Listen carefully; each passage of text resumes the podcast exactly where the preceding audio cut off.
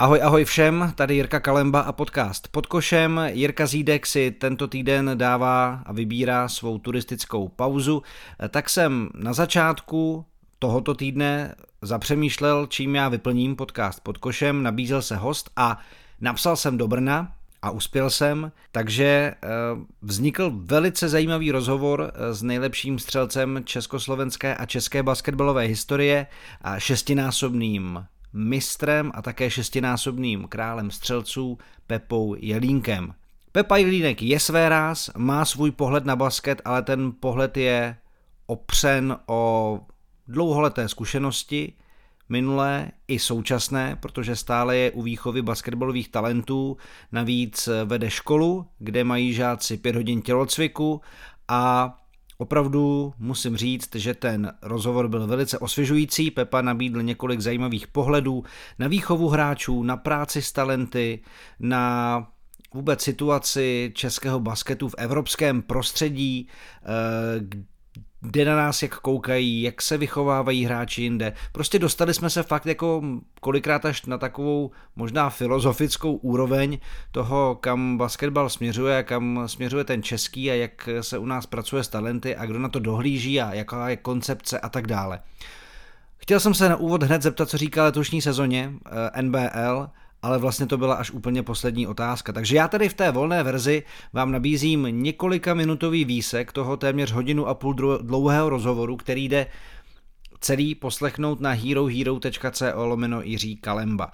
No a protože taky finišuje základní část N B A, tak jsem ještě napsal kamarádovi, kolegovi Michalovi Bernátovi a společně jsme se taky spojili, byl to tedy plodný čtvrtek a tu část o N B A vám dávám celou, takže N B A fans nemáte zač. No a doporučuji samozřejmě ten rozhovor s Pepou Jelínkem, sami uslyšíte, jestli vám to bude stát za to si třeba na chvíli Hero Hero předplatit, pokud tak ještě nečiníte, protože během dubna začneme taky soutěžit. My jsme navázali takovou přátelskou spolupráci s Basket obchodem a v rámci dubna vznikne právě na Hero Hero typovací soutěž, ještě to nemám úplně přesně vymyšlený, ale bude to asi na série N B A, možná i na typ na šampiona a ve hře jsou zajímavé ceny právě od Basket obchodu, nějaký kšiltovky, nějaký basketbalový merch, takže si myslím, že pokud jste doteď ještě na Hero Hero nezavítali, tak určitě kvůli Pepovi Jelínkovi bych to doporučil, minimálně na jeden měsíc a pak uvidíte, jestli vás to třeba bude bavit, protože toho obsahuje tam víc, je tam dřív a je tam komplet. Takže tak. Čili teď Pepa Jelínek a po něm Michal Bernát, uh, slova legendy českého basketbalu a slova o N B A. Užijte si to a mějte se hezky.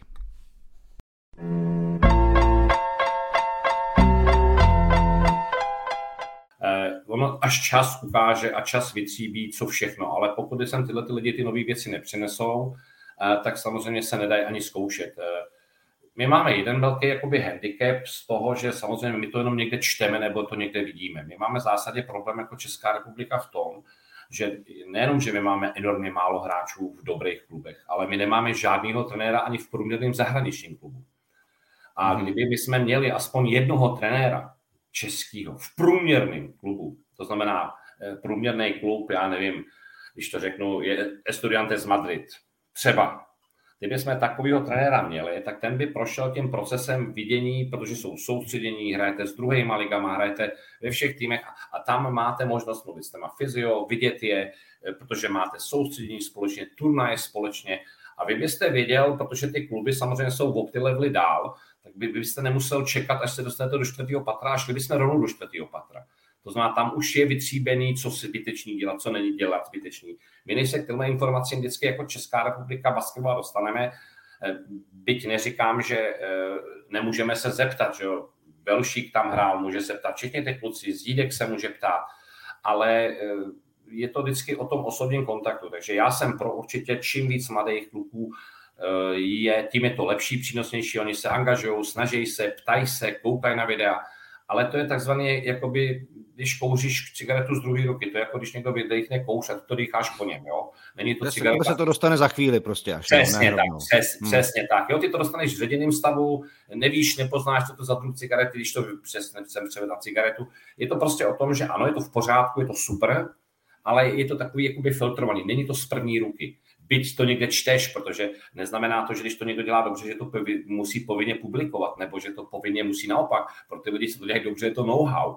Dostat se ve Španělsku na trénink, to buď můžeš se souhlasem generálního ředitele, anebo generální manažera, jinak tě vyhodí z té haly, tam nemáš co dělat, tam tě nepustí. Já když jsem jednou přišel do haly, tak mě přišla zaknout z karabiniéry, přišli policajti, sorry, jako nemáš tam co dělat, takže když to nemáš, takže to není o tom, že to dobrý, co je, že by se zveřejňovalo, publikovalo, hmm. to takhle nefunguje.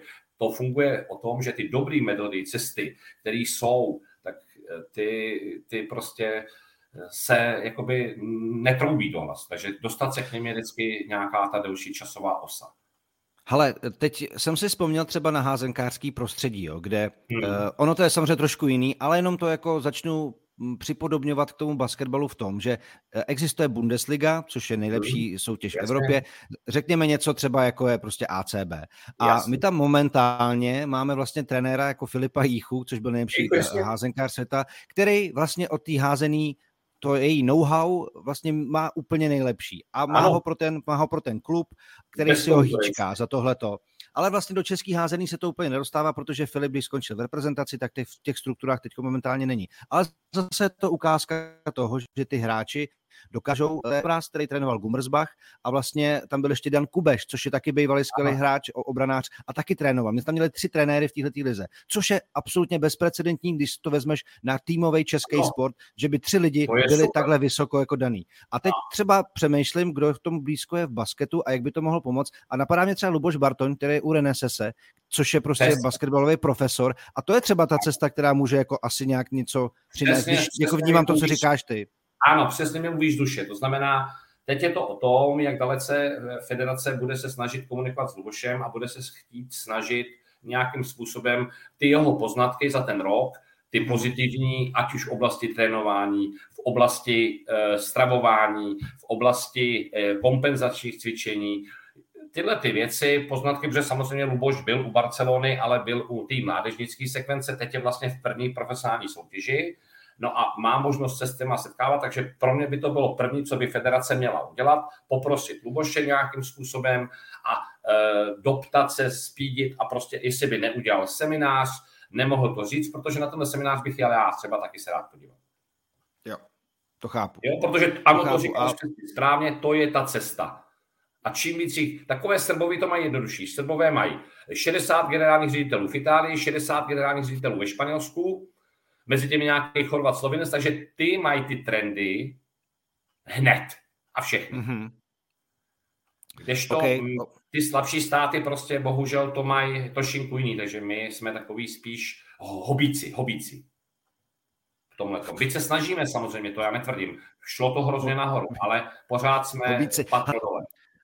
Jdeme nahoru. Jo, jdeme, jo. jdeme nahoru. Ale jdeme nahoru. Ty procesy pro tebe, pro tebe jsou, jako nastavený jsou aspoň dobře? Jako za tebe? To, tak Já si to myslím, že určitě jsou, jenom bych prostě chtěl, to, co jsem ti říkal, chtěl bych se líp dostat k těm, jakoby, těm, těm informacím z první ruky, to znamená mm. ty, které jsou trendy teď. Ne to, co jo. budou trendy na internetu za dva roky, až se tam zveřejní. Dobře, dobře. Jako je vlastně zajímavý to sledovat, jak se neustále to know-how posouvá, jak se ty Enormně. trendy mění. To je, to je vlastně fascinující, když člověk ten sport opravdu sleduje, jak to fakt není ano. pořád stejný, že jo? Ne, ne, ne.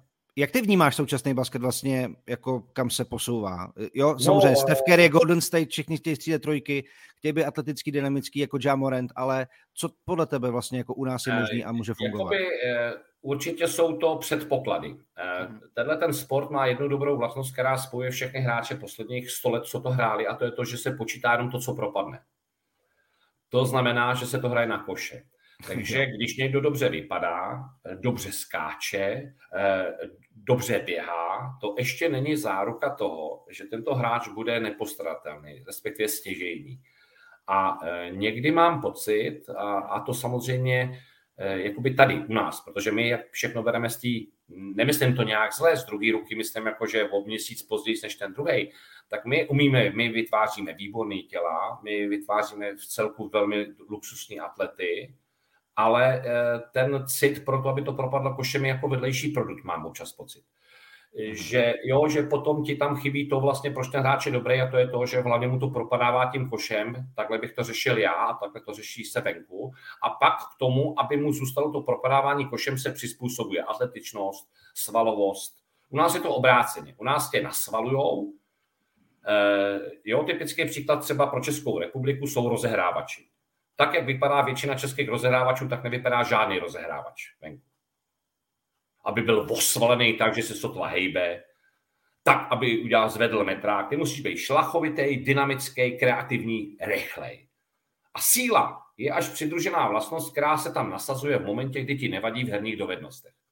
Naši střední rozehrávači mají problémy hlavně s tím stihnout někoho, kdo je rychlej, protože jsou tak na, v úvozovkách nasvalený nebo tak vypadají, že prostě tu obratnost nemají takovou a mršnost, jako mají malí. To je důvod třeba, proč se do těchto států, kde se třeba tato struktura pěstuje, to znamená, když někdy jsi při středního rozehrávače, tak se hledá dynamický, dynamický, rychlej hráč.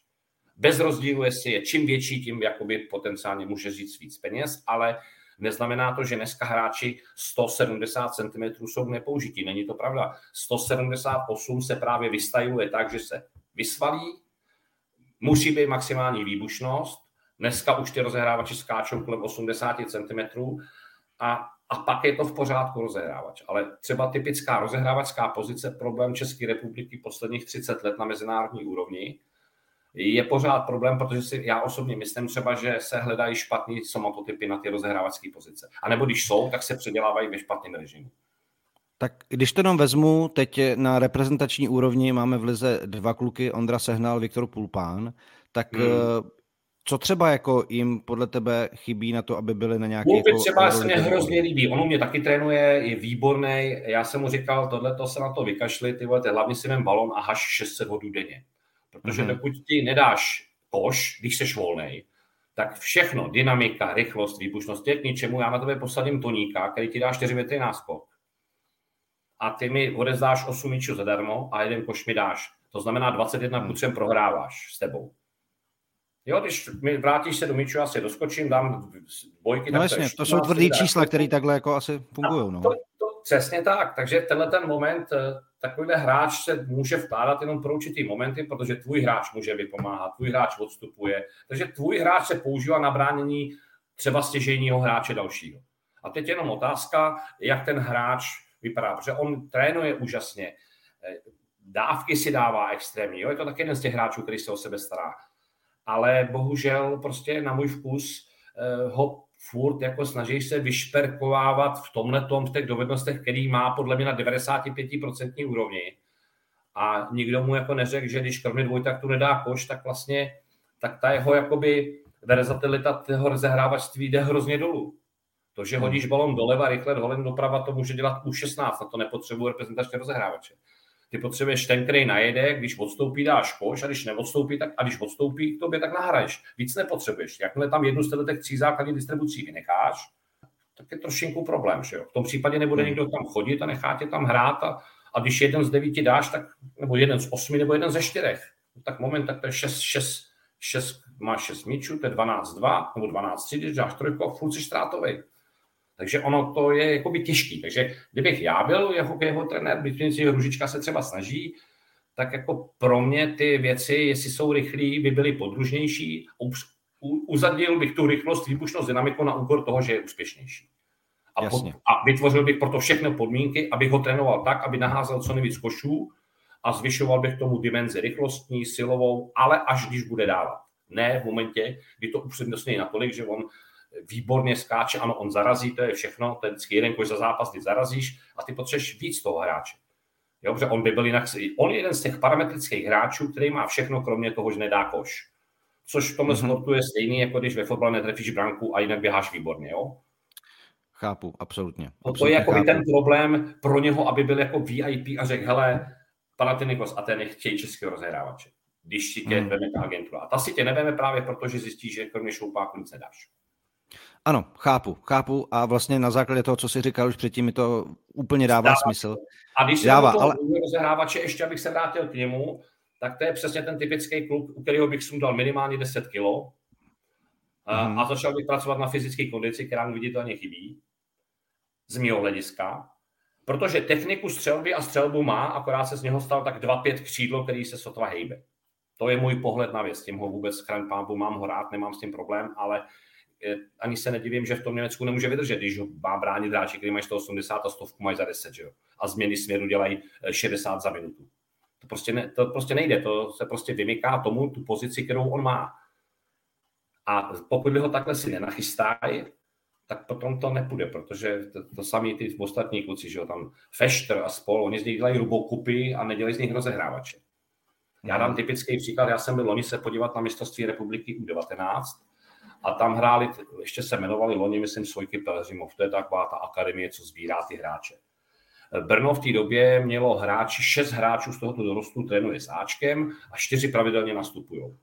A za Sojky, za Sojky Pelhřimov hrál španělský rozhrávač sto sedmdesát šest centimetrů, který nevynikal ani rychlostí, nevynikal ani silou, čím vynikal, zvládal, výborně ovládal míč a výborně řešil ty situace a když je měl, tak dal koš. Takže dal nějakých osmnáct dvacet bodů, dal čtrnáct asistencí a tento hráč se zapojí do třetí španělské ligy v devatenácti letech. Za rok je to druhá španělská liga, ve dvaceti jde do A C B třeba.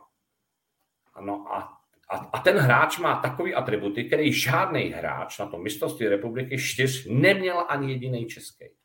Tak proč si ty trenéři nesednou a řeknou, Hergo, ty se podívejte, tenhle hráč jak výborně komunikuje s míčem, jak perfektně čte hru, když vystřelí, tak to smrdí košem, tak se ho zeptejme, co dělá ten hráč tak, aby jsme chtěli napodobit ty naše rozehrávače na ten styl.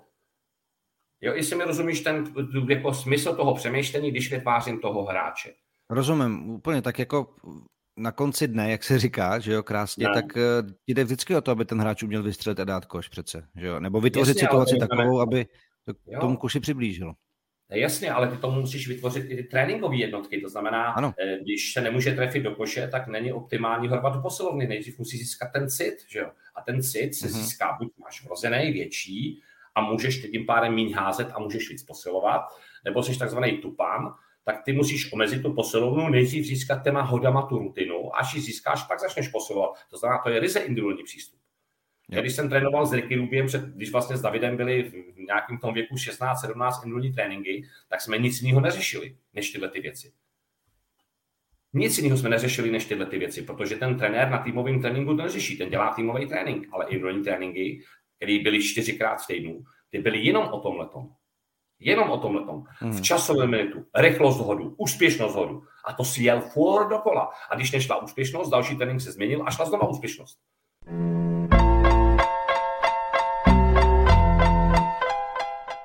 Chápu, ty seš prostě založením praktik a vidíš to, že? Ano, řekl jsi to hezky. Já jsem totiž totální praktik a oni jdou na to didakticky, metodicky. Hmm. Já jsem praktik. Což ale prostě... taky není úplně jako k zahození, protože se to taky může něk- někam přinést. Hele, ale ty jako když... praktik potřebuješ tyhle ty typy lidí. Pozor, to já hmm. bez nich se neobejdeš tyhle ty typy. Ty potřebuješ jakoby ty různý názory, ty je potřebuješ, ale ty si to upravíš prakticky pro ty potřeby, aby to bylo přínosný. Když to didaktik, to láme se vším všude, jako ve škole. Takhle to je. Takže bez nich se neuvědí, ty je potřebuješ, ale nemůžou to být ty typy lidí, kteří budou mít rozhodující pravomoce, nebo můžou být ty typy lidí, kteří budou rozhodovat o tom, kdo jak to bude dělat, kdo kam půjde, protože oni nemají, protože oni neví. Ale jak jsi mluvil o té struktuře vlastně těch lidech, tak ono je to o tom, že podle mě, tak jak já jsem to už navnímal během no. těch let, co jsem u toho sportu nějakým způsobem se kolem toho pohybuju, je to týmový sport jak na polubovce, tak i mimo ní. Víceméně. Jako ty lidi musí táhnout za jeden pro vás, musí chtít stejnou věc, mít nějakou podobnou vizi a tu cestu, po který jdou, protože bez toho se to pak jako strhne takový ty žabomyší války a vlastně seš na místě, že jo? A, a je to, to nejhorší. A to, to je jakoby docela česká mentalita, protože to vidím třeba jako hodně systémový rozdíl v tom, že když je talentovaný zahraniční hráč, tak aby rodič do toho kecal, nebo nedej Bůh, vyhrožoval, já se budu dojít, to tam jakoby moc nehrozí. Hmm. Tady ten rodič, jakmile zjistí, že dítě je talentovaný, to zjistí, protože mu volají někteří lidi, nebo trenéři z jiných klubů, tak má pocit, takže se pak stane, že třeba hráč patnáct letech má pátý klub. Hmm, protože rodiče Není. prostě nevědí, kam by ho dali. Ne, přesně no. tak. Tady hraje málo, tady dává málo no. bodů. Jo, tady a to ten se nám nelíbí, ten trenér, ten, ano, ten jednou zakřičel a to je prostě blbý. To by ti hokejisti mohli vyprávět, to je jakoby taková ta, řekl bych, až typicky hodně česká mentalita, která samozřejmě tomu moc nepřispívá, ale je tady zcela běžná. Jo? což si myslím, že je taky jako ku škodě, protože samozřejmě my se o ty děti všechny pereme. Já to vidím třeba jako ředitel na škole, kdy mě volají různý zástupci klubu a chtěli by dělat nábory. Jo, že jo? Takže samozřejmě víš, že ke mně nikdo nepůjde, protože já si dělám nábory sám. Hmm. Potažmo, potažmo pro ty sporty, který uznám za vhodný, který vidím ty somatotypy, který máme. Takže ano, já spolupracuju s basketbalem, spolupracuju s volejbalem, spolupracuju s atletama, jakoby nemám s tím problém a to je všechno. Protože o ty moje děti je zájem právě proto, že v těch hodinách, jak máš těch pět hodin, tak tam krásně vidíš, krásně, krásně vidíš ten potenciál těch dětí. Já třeba jsem otevřel kroužek atletiky, kde jsem přihlásil sedmdesát dva dětí. Hmm. Ze školy. Což samozřejmě je úplně nádherný. Já proto mám věvenkovní hřiště, mám nafukovací halu, takže já ty prostory jakoby mám a, a tam ty rodiče jako ty děti dávají. Takže jakoby zájem o ty pohybové aktivity určitě je. Myslím si, že potenciálu v těch dětech je taky dost. A pokud najdeš takový ty typy lidí, jako jsem já, který si myslí, že ten pohyb je dobrý, tak si myslím, že těch dětí je v celku dost. A pak už vejš, to záleží prostě na tom, jak se to dělá, jak se k tomu přistupuje. Myslím si, že jsme si asi všechno řekli. Prostě jednoduše, já bych přál jako pro ten basket nejenom ty hráče, samozřejmě ty jsou koření, protože od množství hráčů se odvíjí i ta trenérská garnitura. A my bohužel jako jeden z mála sportů jako basketbal jsme neměli naposledy. Pan Heger byl poslední, poslední trenér, který vím, že byl v zahraničí a trénoval. A to bylo v Holandsku před čtyřiceti lety. V současné době, posledních dvacet let, nevím o někom, že by někdo trénoval, ne, nemyslím, jestli někdo přijde na Slovensko a zase ze Slovenska sem, jo, pořád jako jsem ten Čechoslovák, ale že bychom měli, my totiž těch hráčů máme oproti zemím tak hrozně málo, že prostě zájem nebo potenciál o český trenéry prostě není. Není, protože nejsou vidět český hráči. Jo, teďka máme dva Barcelony, tak jako říkají, hele, tam v těch Čechách se jako něco dělá, dobrý, ale to je málo. My potřebujeme těch hráčů víc a aby někdo řekl, hele, tady to je šestý hráč, odkud je? To je od toho samého trenéra, co předtím a od toho. A proč třeba toho nemáme na stáž sem? Tak vemte sem, takhle se jako tvoří ty začátečnické cesty a my ještě u nich nejsme.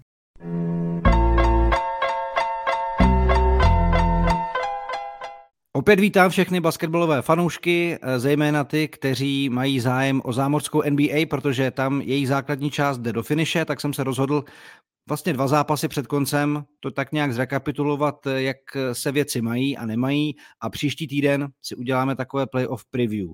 Já teda vítám zpátky po asi několika týdnech, možná pár malých měsících, Michala Bernáta, se kterým se o N B A vždycky rád pobavím, takže Michale, ahoj, jak jsi na tom? Ahoj, ahoj, asi stejně jako ty dost pečlivě a s napětím sleduju ten finish základní části, kde je ještě několik příběhů, který je nutný dopsat. Je to pravda, je to pravda a když bychom měli začít úplně aktuálně, tak pojďme reagovat na to, co se stalo v noci ze středy na čtvrtek. My točíme někdy odpoledne ve čtvrtek a první věc, kterou fanoušci určitě moc dobře vědí a znají výsledek Los Angeleského derby, které mělo už trošku příchuť playoff, diváci dlouho očekávají souboj těchto týmů ve vyřazovací fázi, Lakers versus Clippers, zatím se toho nedočkali, ale se stejným rekordem, což bylo čtyřicet jedna třicet osm, se oba dva týmy potkali s tím, že vlastně hrají o nasazení do playoff, o lepší výchozí pozici a Clippers vyhráli po jedenácté za sebou nad Lakers. To už samozřejmě o něčem vypovídá. Lakers se před několika dny dostali poprvé přes tu hranici padesát procent úspěšnosti a tak dále a tak dále. Na druhou stranu v prvním poločasu LeBron a Anthony Davis devět bodů, střelba čtyři dvanáct a pak už to Lakers prostě nedohnali. Ten začátek byl tentokrát prostě od nich hodně špatný. Tak co si bereš z tohohle zápasu, to ti řekli Clippers, co si říkal gestu Brasla Westbrooka za začátku a jaký náboj pro tebe ten zápas vlastně měl? Já jsem byl rád, že konečně byla bitva o L A taky jako opravdu o něčem, jo? Že to nebyl jenom, že to nebyl jenom jako nějaký svek zápas o to, kdo ovládne kryptoarénu nebo Staples Center uh, po staru, ale že tam se že bylo skutečně o co hrát a ono se ukázalo, že ta současná verze Clippers toho té soupisky nenáhodou prostě pro Lakers v té současné podobě prostě není vyhovující. Není to dobrý matchup, protože Clippers prostě jsou jako relativně fyzický tým. Samozřejmě teď jsou zdraví, stejně jako Lakers, takže to, to jim určitě hraje do karet a Já jsem samozřejmě se trochu těšil na to, jak na to zreaguje Raz, protože všichni asi tušili, že bude Westbrook maličko mít pochromaný ego po tom, co ho, co ho Lakers podle mého názoru naprosto správně očekávatelně poslali pryč. A já se divím, jako přiznám, že jsem ten zápas úplně celý neviděl live, protože jsem se mi úplně nechtěl stávat ve čtyři ráno a místo toho jsem si vstával v pět a nějak tak jenom jako ospala jsem se podíval na to skóre a ono to vůbec jako nevypadalo, že to bude zápas, na který by se měl někdo dívat.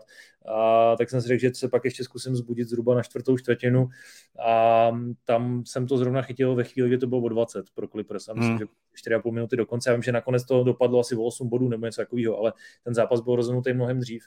Takže Uh, myslím si, že Lakers navzdory té formě, kterou mají a kterou prokazují po tom, co obměnili tu soupisku dost během trade deadline, tak uh, se ukázalo, že přece jenom ten tým Clippers možná je spolu ještě jako delší dobu a možná se to projevilo zrovna v tomhle zápase. No. sto dvacet pět sto osmnáct, vlastně o sedm bodů, což ale není podstatný, protože řekl si správně, místy to bylo až o dvacet, i v poločase to bylo o dvacet, pak se to ve třetí části chvilku tak jako zlomilo na stranu Lakers, je to vypadalo, že chytli to momentum, LeBron začal dávat e, trojky, najíždět, zkrátka být LeBronem, ale bylo to, bylo to pozdě, bylo to málo. E, z lavičky Norman Powell dvacet sedm bodů, Kawhi dvacet pět. E, kdyby tady byl s námi ještě tvůj bývalý spoluhráč a velký fanoušek Lakers Lukáš Fechter, tak by nám to asi diagnostikoval, co ta rotace Lakers, jak to jako vypadalo. A ty jsi to zmínil, prostě ten matchup pro Lakers úplně neseděl. Myslíš si ale vlastně, že takové ty hypotézy, jako že Lakers nabrali dech, že vypadají lépe po tom, co přeskupili tu soupisku, uh, Austin Reeves, jestli bude v základu, co Russell a tak dále, mají podle tebe ale Lakers jako vůbec uh, reálně šanci v tom playoff fyzickém uspět, nebo si spíš myslíš, že to je taková jako, taková jako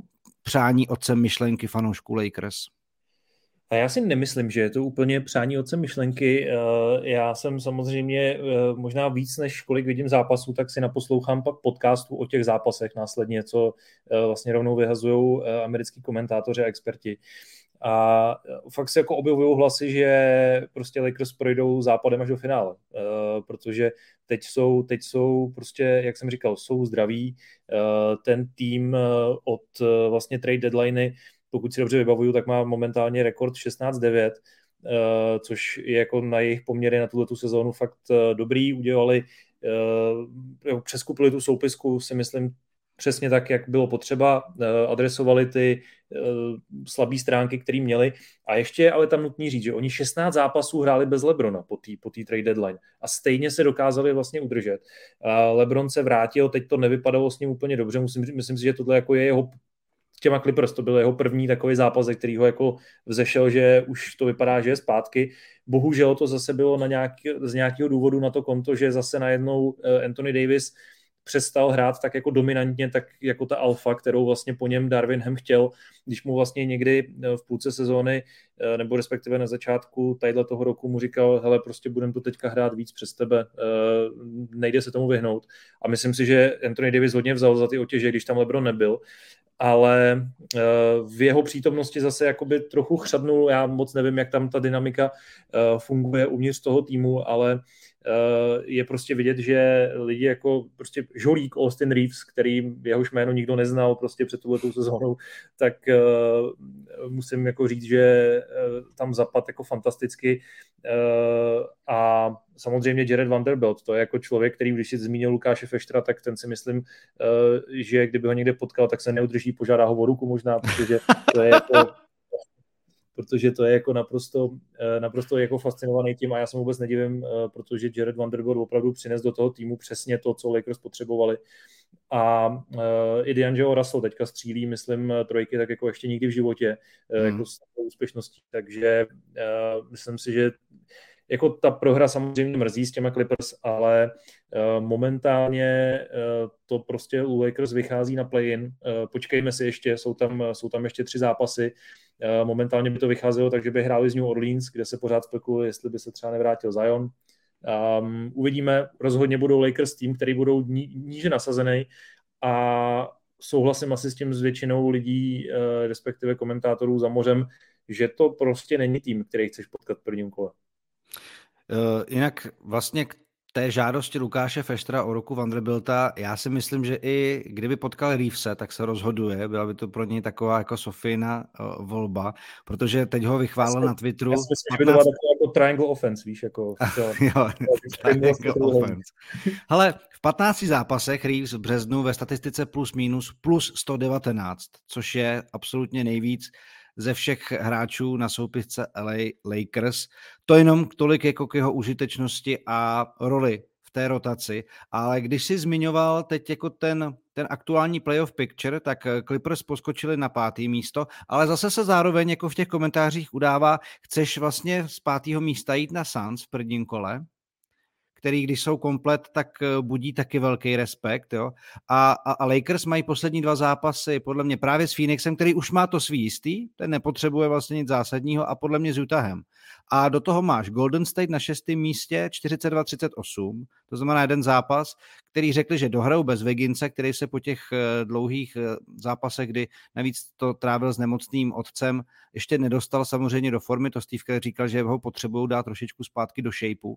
A A tohle je vlastně ta největší zápletka. To znamená play-in, kde se může stát ledacos, anebo jít ze šestého, kdy si dáš na Sacramento, což na, za A jako není samozřejmě taky úplně příjemný matchup. Na druhou stranu jejich super offense je mnohem víc než jejich dvacátá čtvrtá v rankingu defense. A tam já si myslím, že Lakers by určitě uměli vidět, jak se na, na Sacramento připravit. Hele, já myslím, že jako ta hlavní zápletka se prostě jmenuje Západ, jo, protože hmm. když se podíváš na to, na to playoff na Západě, tak jako fakt s čistým svědomím, když se ještě vezmu, že by postoupili, dejme tomu, z play-in, nakonec teda Lakers i New Orleans, tak já ti klidně můžu říct, že jsem tam jako, že sedm týmů reálně, možná klidně i osm, opravdu má šanci projít až do finále, jo, hmm. přes ten Západ. To znamená, že tam, jako, tam si asi fakt jako nevybereš, jestli chceš na Suns, jestli chceš na, eh, dobře si zmínil to Sacramento, jo, ono mu prostě pořád hodně lidí nevěří. Eh, spousta odborníků poukazuje právě na tu obranu, která to tak prostě bývá v... v playoff je trošičku ještě výraznější jako karta, protože se zpomalí hra, což samozřejmě zrovna Sacramento úplně nevyhovuje, protože je to rychle hrající tým, ale na druhou stranu já si myslím, že všichni dlouho brali jako nějaký takový fluk, jako něco, co prostě nevydrží. Ale ono se ukázalo, že speciálně ještě po trade deadline se jako vlastně ještě zlepšili, v této druhé půlce roku mají ještě lepší bilanci, než měli předtím. Uh, jsou, jestli se nemýlím, teďka třetí na západě uh, a já nevím, jestli je úplně jako moudrý jako chtít vyloženě jít na Sacramento, který jehož fanoušci, si myslím, potom ne, neuvěřitelně dlouhým suchu uh, a já myslím, že jsme to tady v nějakém podcastu už v této sezóně spolu řešili, že uh, kdy byl ten rok naposledy, kdy, kdy se objevili uh, Kings v playoff. Uh, dva tisíce šest to bylo podle jo, mě. Když Taťána Kuchařová vyhrála Miss Universe, to si to, to, si to pamatuju. A... Já myslím, že zrovna právě v tom podcastu jsme podle mě, to si byl ty hostem s Ondrou a právě jsme řešili zlepšení Sacramento. To bylo nějak kolem poloviny sezony. Vystavili jsme jim pololetní vysvědčení, podle mě. No a dneska teď, teď pomalu se jako blížejí ke klauzuře, jo, a k obhájení a myslím si, že to mají jako docela slušně nastartovaný. No. Jako mimochodem, já bych byl hrozně rád, kdyby se potkali s Warriors.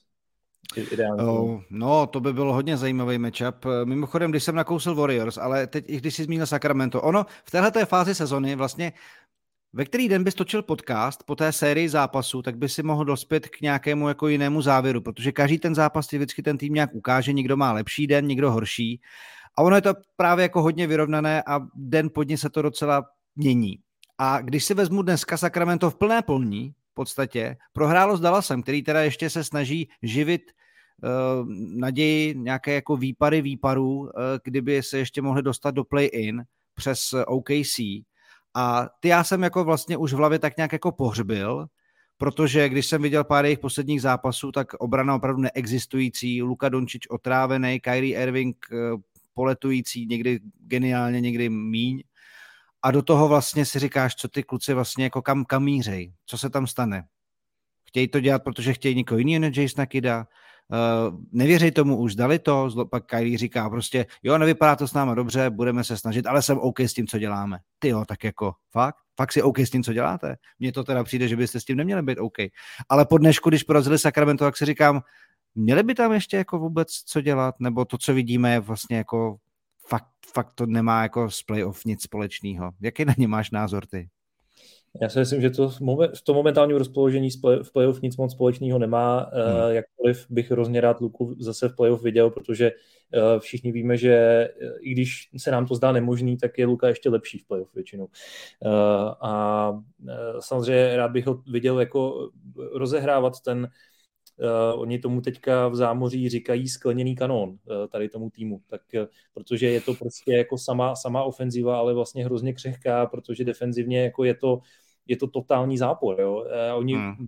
oni prošli vlastně opakem toho, co Lakers během té trade deadline, kdy si naopak rozstřelili ten kádr takovým způsobem, že najednou jako nejsou schopní najít nějakou svoji identitu, protože překvapivě i pod koučem Kidem to byl vlastně tým, který byl z velké části postavený na defenzivní identitě. Ať už tam byl Dorian Finney-Smith, ať už to byl i Spencer Dinwiddie, který má aspoň jako nějaký size, a, nebo Jalen Brunson, který byl prostě taky nepříjemný v obraně. Tak všichni tyhle hráči zmizli a objevil se Kyrie Irving, který jakoliv paradoxně to absolutně není jeho vina, výkony toho týmu momentálně, tak prostě tohleto jako nemůže, nemůže nahradit. A Uh, to jsme ještě od kterého neviděli jeho signature move, to znamená nějaká ta kontroverze, která ho možná vyřadí ze hry, dostane pokutu nebo uh, prostě rozškorpí totálně jako kabinu, tak uh, tohle to jsme od něj ještě neviděli. A Lukova slova už ostatně jste probírali uh, s Jirkou Zídkem, myslím v minulém podcastu, hmm. uh, o tom, jak je vlastně frustrovaný, tak uh, myslím si, že ten tým teďka rozhodně není zralý na to, aby se nějak otočil ten jako mental state na, na nějaký playoff, tak já jim spíš popřeju klidnou, klidnou off-season, no, i když určitě jako mít nebudou, si myslím. Hele, když jsme ještě vlastně hovořili o týmech a těch posledních zápasech, a já jsem to taky říkal v tom minulém podcastu, ale u euroligových celků, já jsem poměrně příznivcem té aktuální formy, jo, a vždycky ten ukazatel last ten před playoff, pro mě, jako do toho sloupečku se koukám trošku víc, i když samozřejmě záleží, s kým si hrál, o tom kontextu, všechno je kontextu v životě i v basketbalu, mm.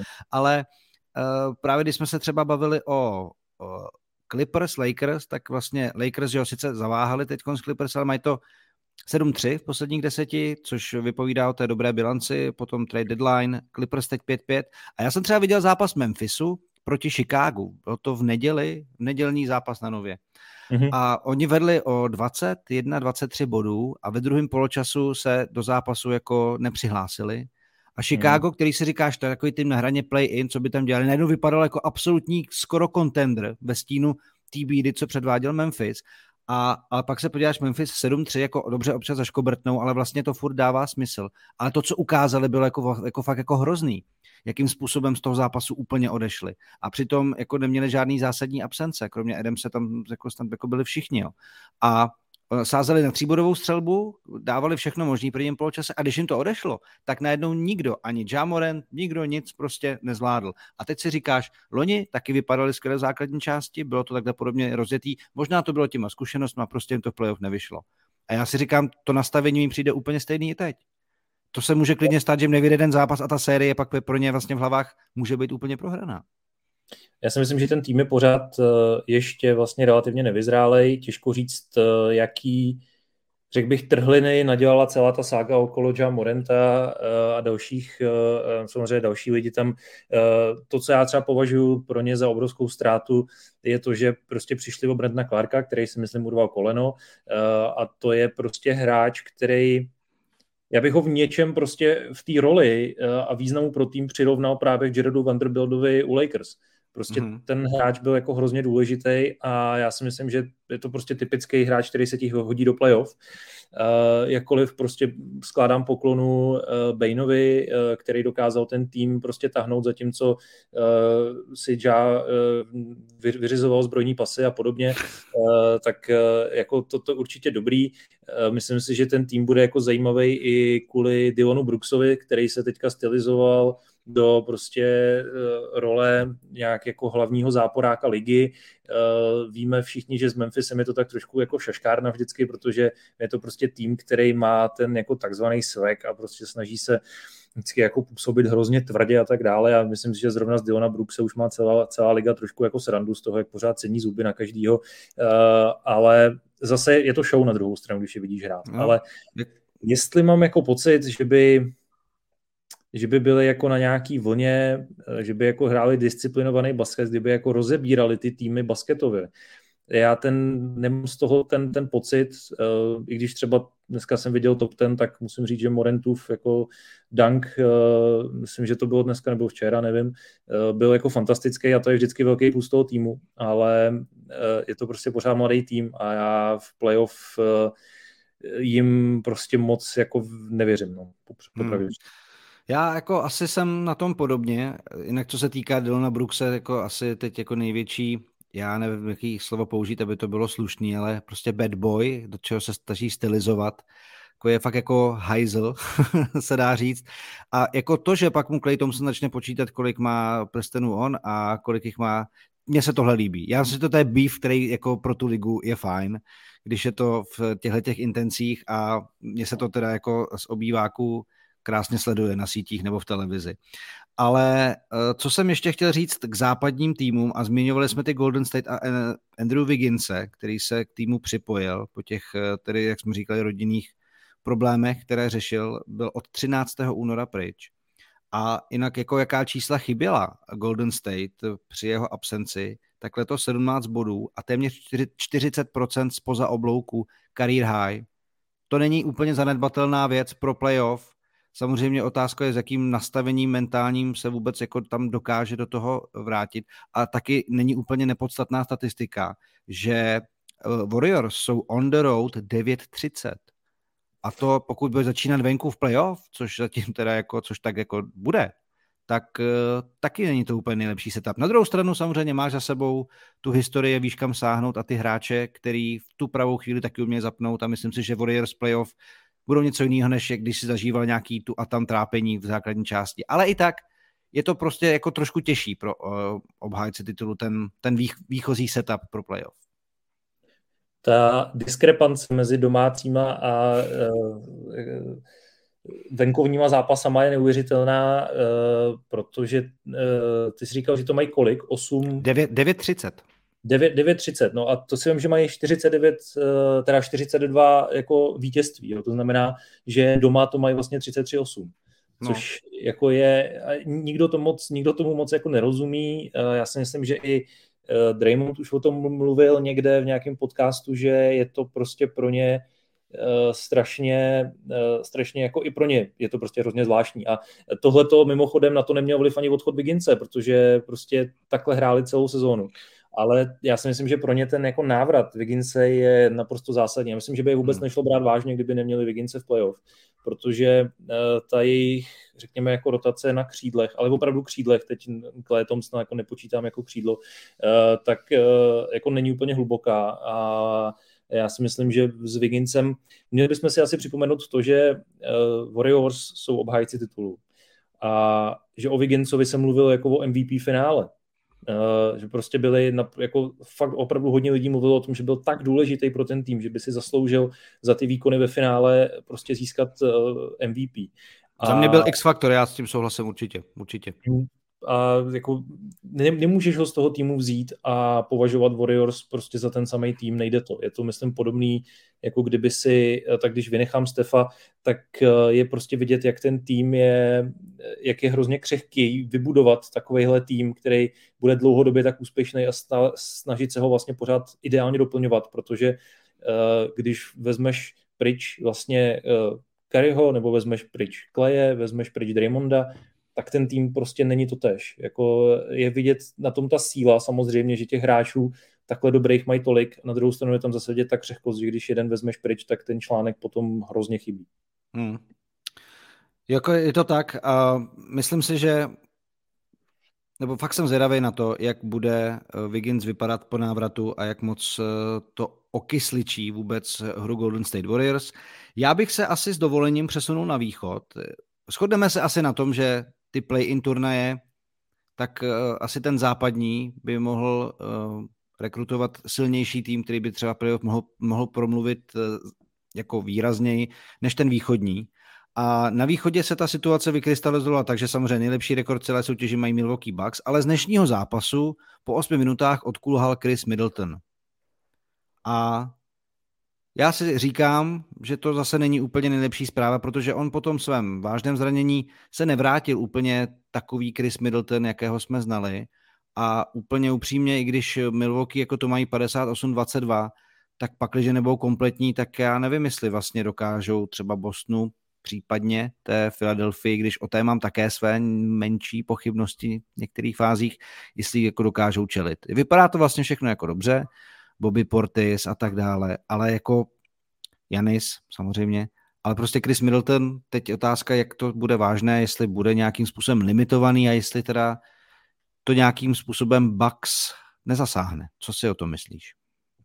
No tak pokud by byl Middleton pryč, tak je to samozřejmě zasáhne jako velice, velice tvrdě. Jakkoliv zase je nutný zmínit, že oni se na ten vrchol té ligy vyšplhali v podstatě bez něj, jako jo, většinu sezóny. Ale zase jo, playoff je trochu jiný zvíře a myslím si, že je potřeba i pro ten tým, aby byl kompletní. Co já jsem si o tom jako ráno čet, tak že to byla taková jakoby zhoršení nějakého kolene u, u, u Middletona a ten jeho status pro ty zbylí, myslím, že tři zápasy základní části je jako dost nejisté, je možný, že se vrátí až zpátky na playoff. A navíc jim teda ještě pořád minimálně do konce základní části bude chybět Grayson Allen, tak jako to je další zase hráč jako na perimetr z té pravidelné rotace.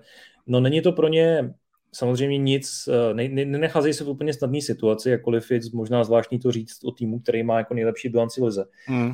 Ale na druhou stranu, jako jestli je někde tým, ve kterém bych hledal nějaký nějaký jako morál, nějaký morální jádro, který je dokáže zase vytáhnout zpátky nahoru, prostě tak jsou to Bucks. Jako mně to ten tým jako přijde jako neuvěřitelně odolnej, prostě ošlehaný tým, který má za sebou v podstatě v této sestavě má za sebou získání prstenů šampionů a já si myslím, že jsou dostatečně tvrdí na to, aby se s tím dokázali popasovat aspoň, aspoň teda v, třeba v prvním kole, ale projít bez Middletona jako celým východem, to teda by museli přijít hodně dobrý karty do ruky. Hmm. Jako souhlasím s tebou, teď je vlastně zajímavý, jak Boston se nacházel v takový jako, takovém menším útlumu. Vypadalo to, že se tam vlastně jako nějaká krize, kterou nedokážou za běhu vyřešit, děje. Ono během té dlouhé sezony se s tím ale potká víceméně jako každý tým. Teď se ti zdá na tom Celtics jak? Mně přijde, že jedou takovou trošičku udržovačku, že už před třeba, já nevím, tři, čtyři týdny zpátky už mám pocit, že v podstatě se začali připravovat na playoff, jo? Že už uh, ono je to taky daný tím, že na tom východě to bylo víceméně jako hotový mnohem dřív všechno. Jo? Uh, hmm. Tam i, i ty týmy, které vlastně jsou zařazený do play-in, tak už se de facto jako nehraje o vstup do play-in na tom východě moc. Uh, už je to, už se vlastně jako, dá se říct, ladí forma, protože tam mezi Bulls a Magic je, myslím, čtyřzápasový propas, takže tam už je to vlastně jasný.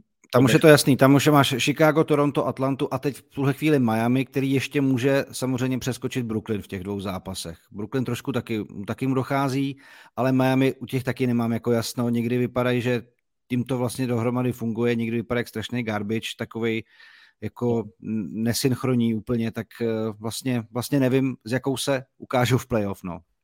No ale většinou je to tým, který jako nechceš moc potkat v playoff. Jako ne, jako oni umějí bránit, Jimmy Butler je v playoff jako zvíře, umí být, jo, a když se tady jako lidi jako Vincent a Strus jako, doká, jako odvážou a takhle Hero má prostě svý nezastavitelný série, tak vlastně uh, ti to dokážou hodně znepříjemnit, no, ten tvůj den. No já jsem právě, když jsme se ještě před podcastem vlastně bavili o tom, kdo by byl jako míň příjemnej, jestli je to východní nebo západní týmy v play-inu, tak já jsem si jako nakonec říkal, že jsem se jako na to podíval, hele, asi východ. Jako. Neříkám, no. že jsou tam týmy. Mm, jako neříkám, že jsou tam týmy, který mají větší šanci dojít až do finále, nebo fakt se dostat třeba do finále konference, jako mají třeba na západě uh, asi Lakers. Ale na druhou stranu, jako jsou tam prostě, uh, tak už zmínili jsme, uh, zmínili jsme už uh, to Miami, uh, je tam Toronto, který je teda jako za mě hrozně nepříjemný tým, zvlášť do playoff, když se ta hra jako zpomalí, protože jsou, jsou velký, jsou prostě tvrdý, nehraje se proti nim dobře. Já vím, že mají jako nepovedenou sezónu, ale pořád mám pocit, že hrajou trochu jako pod svůj potenciál malinko. Hmm. Určitě to jako není tým, který, u kterého si chceš jako ostrovat baterky hned jako v prvním kole. To si myslím, že není úplně ideální. No a Atlanta jako ukazuje, že se už možná jako pomalu sehrává, taky to jako není úplně tým, který by jako byl snadný sousto jako jo, v prvním kole třeba, takže já si myslím, že to, že to ty týmy budou mít vlastně jako složitý a nakonec i ty Bulls prostě, když se ti jako zblázní Zeklevín a dá ti čtyřicet pět bodů, tak prostě můžou vyhrát a když to tohle udělají třeba v prvním zápase nějaký série, tak jako Bůh ví, ale na druhou stranu ty týmy narazejí na Milwaukee, narazejí na Philadelphia, narazejí na Boston, no nevím, no. Hmm. Je, to je právě ono, jako to je právě ono. Já si nedokážu představit, že zrovna tenhle ten matchup prvního kola by, ano, jako asi to nebude sweep, to si můžeme snad jako s jistotou říct, když se nestane nic zásadního, jako zdravot, stran zdravotního stavu někoho z klíčových hráčů, tak jako můžou to přinést zajímavé zápasy, ale nevidím v tom jako úplně nějaký mega upset. Na druhou stranu, když bych si vzal třeba Lakers nebo New Orleans, by měli jít na Memphis, tak už si nemyslím, ta série je vlastně jako tak jasná a přijde mi to, že proto mi vlastně ten západ přijde nebezpečnější, protože tam vidím ten potenciální upset, ale asi je to kvůli tomu, že z té jedničky a dvojky vlastně nejsem úplně tak přesvědčený, že tam jako všechno hned bude tak skvělý, jak bylo celou základní část. Víme, že i u Denveru jsou tam určitý jako mezery, co se týká obrany a tak dále, jo. Takže to jsou takové ty věci, které v playoff samozřejmě se řeší mnohem víc a, a mně vlastně přijde, že na západě to tam s, tý, s tou vyrovnaností a potenciálním nějakým upsetem může být, může být hratelnější. Co M V P, Michale? Joel Embiid udělal poslední push a dal padesát dva bodů včera nebo předevčírem a možná jako zasekl sekeru do špalíku, takže už ji možná nikdo z dvojice Janis Nikola Jokić nevyndá. No, vypadá to tak, že jako Embiid si o to řekl dost hlasitě, stejně jako si o to říká celý jeho kemp, včetně Darryla Moreyho, který prostě vede jako propagandistickou válku, za kterou by se nemusel stydět ani Goebbels teda, protože to je jako fantastický, co jako on tam rozjíždí v těch médiích, ale jako jasně, hele, Embiid má naprosto fenomenální sezónu, prostě já nevím, má taká průměruje asi třicet tři celá tři bodů na zápas nebo takového k jedenácti doskokům, jako je, je samozřejmě fantastický. Já si myslím, že jestli mu to někdo dá, nebo respektive, jestli to někdo dostane, bude to on. Něko, nikdo z nás si myslím, že se jako nebude zásadně zlobit a říkat, že to je nesmysl. Uh, to samý teda platí u Jokiče, u kterého zajímavý, že samozřejmě v ten samý den, kdy uh, tam Embiid nasázel prostě padesát dva bodů, tak Jokičův Denver prohrál v Houstonu, což je prostě tým, uh, proti kterému by ideálně neměli prohrát ani čtvrtinu, natož celý zápas. A je na tom prostě zajímavý to, že ještě v půlce sezóny to vypadalo, že jako toho Jokiče nemůže v podstatě nikdo ohrozit jako, jako M V P a ten mohutnej finish, který byl ještě větší než Embiid sám, což je taky jako výkon, tak hmm. jako ukázal, že ten vlastně narrativ se hodně otočil jeho směrem. Na druhou stranu tady bych chtěl asi zdůraznit to, co se, na co se často upozorňuje, a to je ten takzvaný recency bias, to znamená prostě to, že zrovna teďka ten, ten poslední stretch těch, dejme tomu, deset až patnáct zápasů výrazně líp vychází Philadelphii a Embiidovi než Jokičovi a Denveru, tak má často jako devastující dopad na to hlasování, i když kdybys vlastně tu logiku té sezóny prohodil, a protože měl bys brát v potaz celou tu sezónu, tak uh, by ti zase z toho mohl být Jokič, někde by ti z toho mohl být Janis, což mimochodem by byla asi moje volba. Ten Janis se jako jen tak, tak dostane na těch šedesát pět zápasů, který budou nově od příští sezóny, už myslím podle nový C B A vlastně hranice, aby hráč mohl dostat tak, takovýhle ocenění, bude muset odehrát šedesát pět zápasů, což i pro Embiida si myslím, že je celkem výkon, a to je ta důležitá zpráva, že vydržel víceméně vlastně zdravý.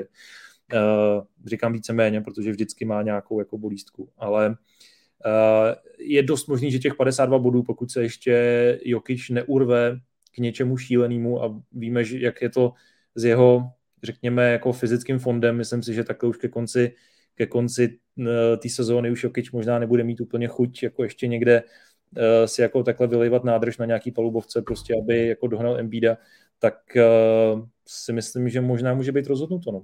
Hmm.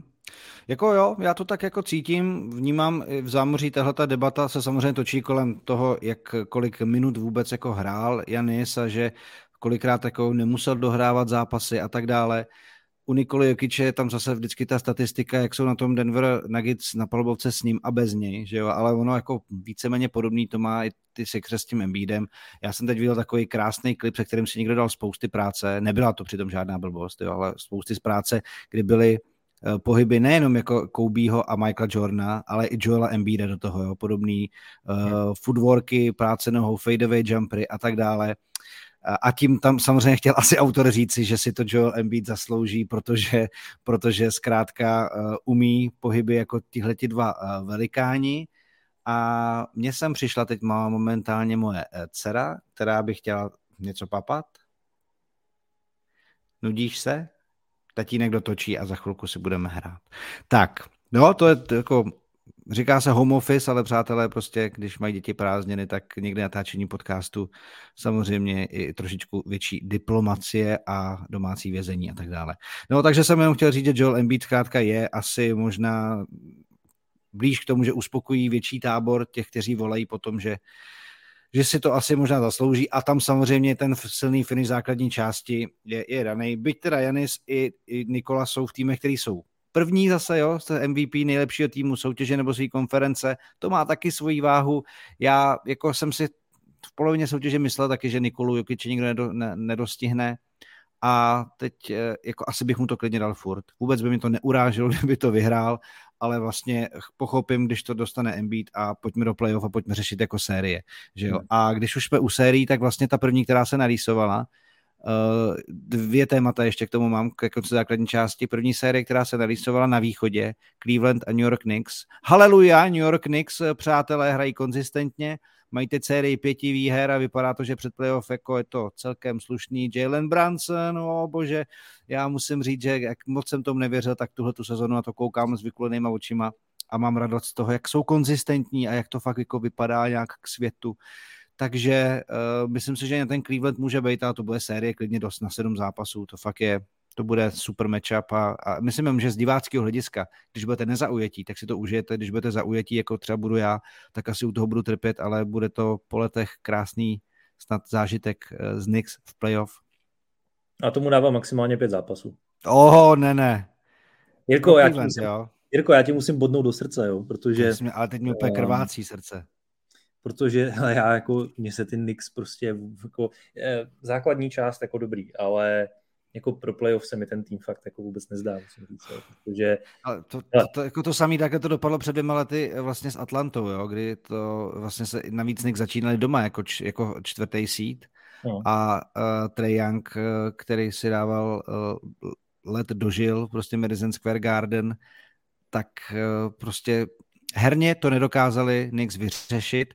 Teď si myslím, že by to mohlo být i díky Hartovi, i díky Brunsonovi právě jako hratelnější. A teď nedávno s něma hráli s Clevelandem, vyřešili to i s Donovanem Mitchellem. Jako, myslím si, že tam jsou, um, řekněme, světlé, vyhl, světlejší vyhlídky než před dvěma lety. Ale jako kdyby to dopadlo, tak druhý kolo je strop, ale kdo, kdo z vás to má fanoušci Knicks druhý kolo, že jo? Má, to jsme dlouho nezažili. Já samozřejmě jako, uh, bych ti to přál, přijel bych to asi jako celý základně fanouškovský Knicks, protože už dlouho neměla nad čím jásat samozřejmě, a, ale jako zase jako fakt mi chceš říct, že budeš jako, uh, s nadšením sledovat Juliuse Randla, jo, v playoff.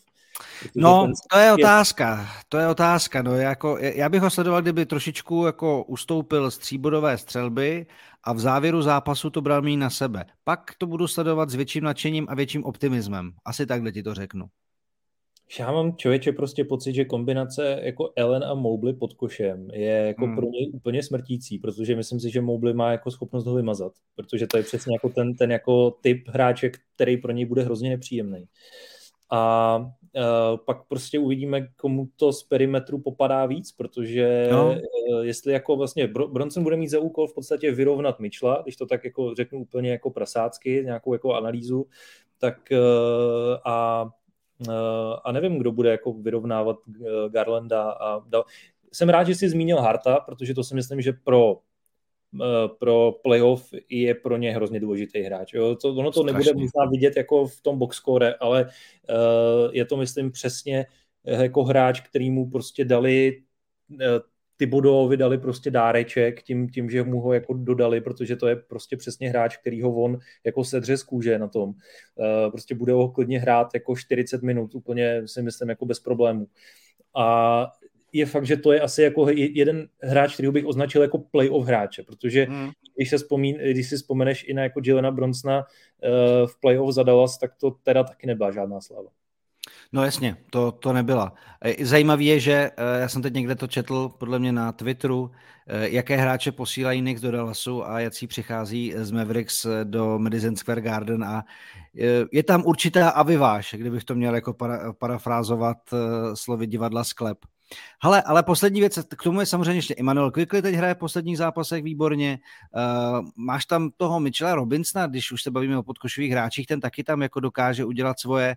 Hartenstein umí mít produktivní minuty. Hele, já nejsem úplně, takhle neříkám, já jsem spíš u týmu, kterým faní většinou pesimista, ale nemyslím si, že to je ztracený a jsem na to prostě jenom jako zvědavej. A poslední věc, kterou bych chtěl znát tvůj tvůj postřeh k N B A, než si dáme honorable mention tohohle dílu, na kterém jsme domluvení, tak je Michael Bridges, který odehraje snad osmdesát tři zápasů, železný muž. Jedna z mála věcí, které můžou těšit brooklynské Nets jako v závěru sezony možná.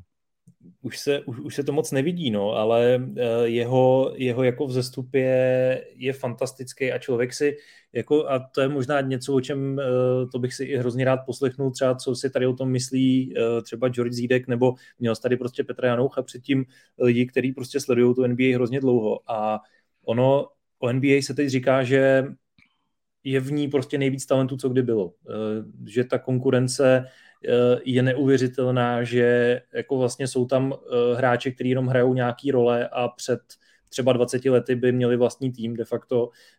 To, to mi přijde hrozně zajímavý a říkám si, jestli zrovna ten Bridgesův případ tohle to prostě nepotvrzuje. Mm. Máš prostě hráče, který je neuvěřitelně cenej, všichni vědějí, nebo vidějí v něm nějaký další potenciál, ale on samozřejmě hraje roli v nějakém jako týmu, který se žene za titulem. A ve chvíli, kdy mu vlastně rozvážeš ty ruce, aby vystoupil vlastně ze stínu těch hvězd a dáš mu vlastní tým, tak prostě najednou jako vystřelí do stratosféry, což přesně jako Bridges udělal. A uh, myslím, že to jako fanouška nutí k zamyšlení, kolik takovýchhle Bridgesů nám jako běhá po těch palubovkách vlastně uh, neodhalených, když to tak řeknu. Uh, a já jsem strašně, jako mě ten, mě ten tým, jakkoliv samozřejmě ten vykuchaný Brooklyn jako nemá ten potenciál, jako měl s Durantem a Irvingem, tak mě se na ten tým vlastně jako dobře dívá, musím říct. Jo, to se asi, s tím se dá souhlasit a díky za tuhletu poznámku. No a poslední věc, my jsme tady v minulých týdnech hovořili o N C A A, tak to jenom dohrajme, že vyhráli Yukon Huskies, což když jsem se koukal zase k Lukáši Feštrovi na Twitter, tak našel zajímavou statistiku, že za posledních patnáct let vyhráli třikrát týmy, které byly třetí a nižší seed a třikrát to byly Yukon Huskies, takže jako pátý titul, pět nula ve finále a tomu se dá jenom zatleskat. Letošní brackety byly prostě jako zdemolovaný velice rychle a přineslo to hodně zajímavé momenty. Já jsem to přál trošku San Diego, protože mám rád takový ty příběhy toho poprvé, první titul pro školu a tak dále. Ale, Michale, co mě zaujalo mnohem možná, mnohem víc a teď bych se jako, teď bych rád přešaltoval na ženskou N C A A, která generovala rekordní sledovanost deset milionů diváků na finále Iowa proti L S U a vůbec ten zájem o ženský turnaj byl asi o sto dva procent jako nárůst oproti tomu loňskému. Já vůbec nechápu, kde se to vzalo, ale je to rozhodně zajímavý fenomén a zajímavý jev. Mně to určitě dělá radost, protože uh, myslím si, že tam ten jako prostor ke zlepšení je, co se týče jako nějaký prezentace a sledovanosti ženského basketu je vždycky jako uh, dost, bych řekl. Uh, my máme to štěstí, že u nás samozřejmě uh, se holkám relativně pozornosti dostává, protože uh, měli velice úspěšný léta za sebou, včetně reprezentace. No ale pokud jde o tu jako N C A A, já si myslím, že tam se jako skvěle ukázalo, že prostě táhnou jednak tam došlo k upsetům zase samozřejmě, takže tam byly nějaký jako dobrý, řekněme, storylinky. Ale to, jako, to, co si z toho nakonec všichni odnesli a o čem se všude psalo, tak byl ten vlastně souboj mezi dvěma hvězdama, který si nemůžou přijít na jméno navzájem. Hmm. To je Angel Reese z Louisiany a Caitlin Clarková z, z Iovy. Já teďka nevím, jestli ovuješ nebo jestli neovuješ. Já už tím, já většinou... Vidíš, já už teď, co nejsem veřejnoprávní, tak mě neuráží jako neovovat. No, jsem já, úplně já, v pohodě. Já budu neovovat, bude to Angel Reese a Caitlin Clark, který, který vlastně jako si navzájem, a to se jako hrozně řešilo, protože prostě pořád v tom ženském basketu je to braný jako, jako něco, co se prostě nedělá, a to je prostě, to je trash talk. Uh, jo, tam probíhalo, ano, přesně tak, gestikuluješ. Máva, mávám si svojí dlaní před obličejem na Michala. Jo, jo, a treštulkuju.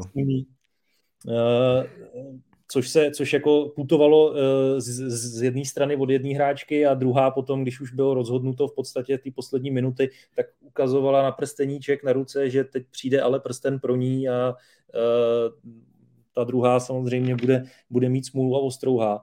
A bralo se to jako něco, co se prostě na těch ženských palubovkách moc jako nevidí. Jo? A e, najednou se do toho, což je prostě nějaký symptom e, samozřejmě americké společnosti, tak se do toho okamžitě zatáhla politika, protože co čert nechtěl, samozřejmě hráči... No a trochu i rasa se do toho zasáhla, zatáhla.